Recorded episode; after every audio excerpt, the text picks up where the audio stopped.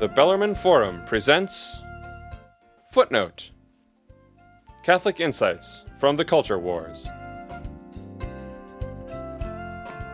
Here's your host, Christopher Manion. Catholic bishops met in Baltimore last week to assess the damage, not only from the elections, but from the turmoil of the past few years. Fortunately, it was not business as usual. In an unprecedented move, the bishops refused to adopt a proposed statement on hope in the economy, even though the economy is in worse shape than it's been since the Great Depression. Why did they defeat it? Longtime bishops complained that the statement wasn't liberal enough, so they voted against it. Younger bishops did too, but for a different reason altogether. Bishop Thomas Tobin of Providence was blunt. I wonder about its relevance, he said. There are some real issues we have to deal with, and if we want to give a message of hope to our people, it's not going to be in another document. Bishops should veto the document and go home and find ways to help people in tangible, practical ways, he said. Well, hallelujah. For years, our beloved bishops have been playing politics, taking billions in government grants, and cheering on the welfare state.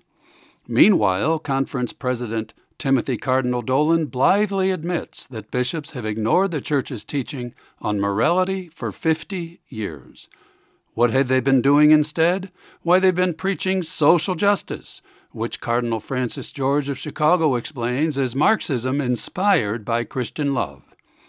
Are you kidding me, Your Eminence? Karl Marx believed in hate, not love. His scientific materialism relied on envy and violence. Marx had only contempt for the poor. In the people's paradise, there is no room for Christian charity because there is no room for Christ. Let's face it, left wing social justice is just liberation theology translated into English. For 50 years, the bishop's bureaucracy has been spreading boatloads of left wing political drivel in the name of the church. And what is the result? 30 million Catholics have left the Church. That's one third of America's Catholic population, my friends, and millions of those who stayed have been deprived of even a basic catechesis.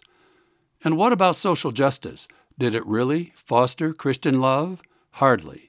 The self appointed champions of social justice are the same folks who badger the bishops to support same sex marriage, the ordination of women, homosexuality, abortion, contraception, and divorce. When the bishops in union with the Pope had the temerity to tiptoe to the pulpit and defend marriage or the unborn, the social justice crowd attacks them as the old men in Rome. Meanwhile, Cardinal Dolan thinks Humanae Vitae the fundamental moral teaching of the Church, is too hot to handle? Well, let's look where the silence of the shepherds has gotten us. Bishops try to oppose Obama's contraception mandate without mentioning contraception. They try to oppose homosexual marriage without mentioning homosexuality. And they wonder why they're losing? In their heart of hearts, our bishops know the problem. They know where the rot is, both moral and intellectual. Will they confront it, even if it's too hot to handle? Or will they complacently sigh as their old political allies on the left savagely attack the Church, while millions more of the faithful head for the exits, looking for a church that will teach biblical morality?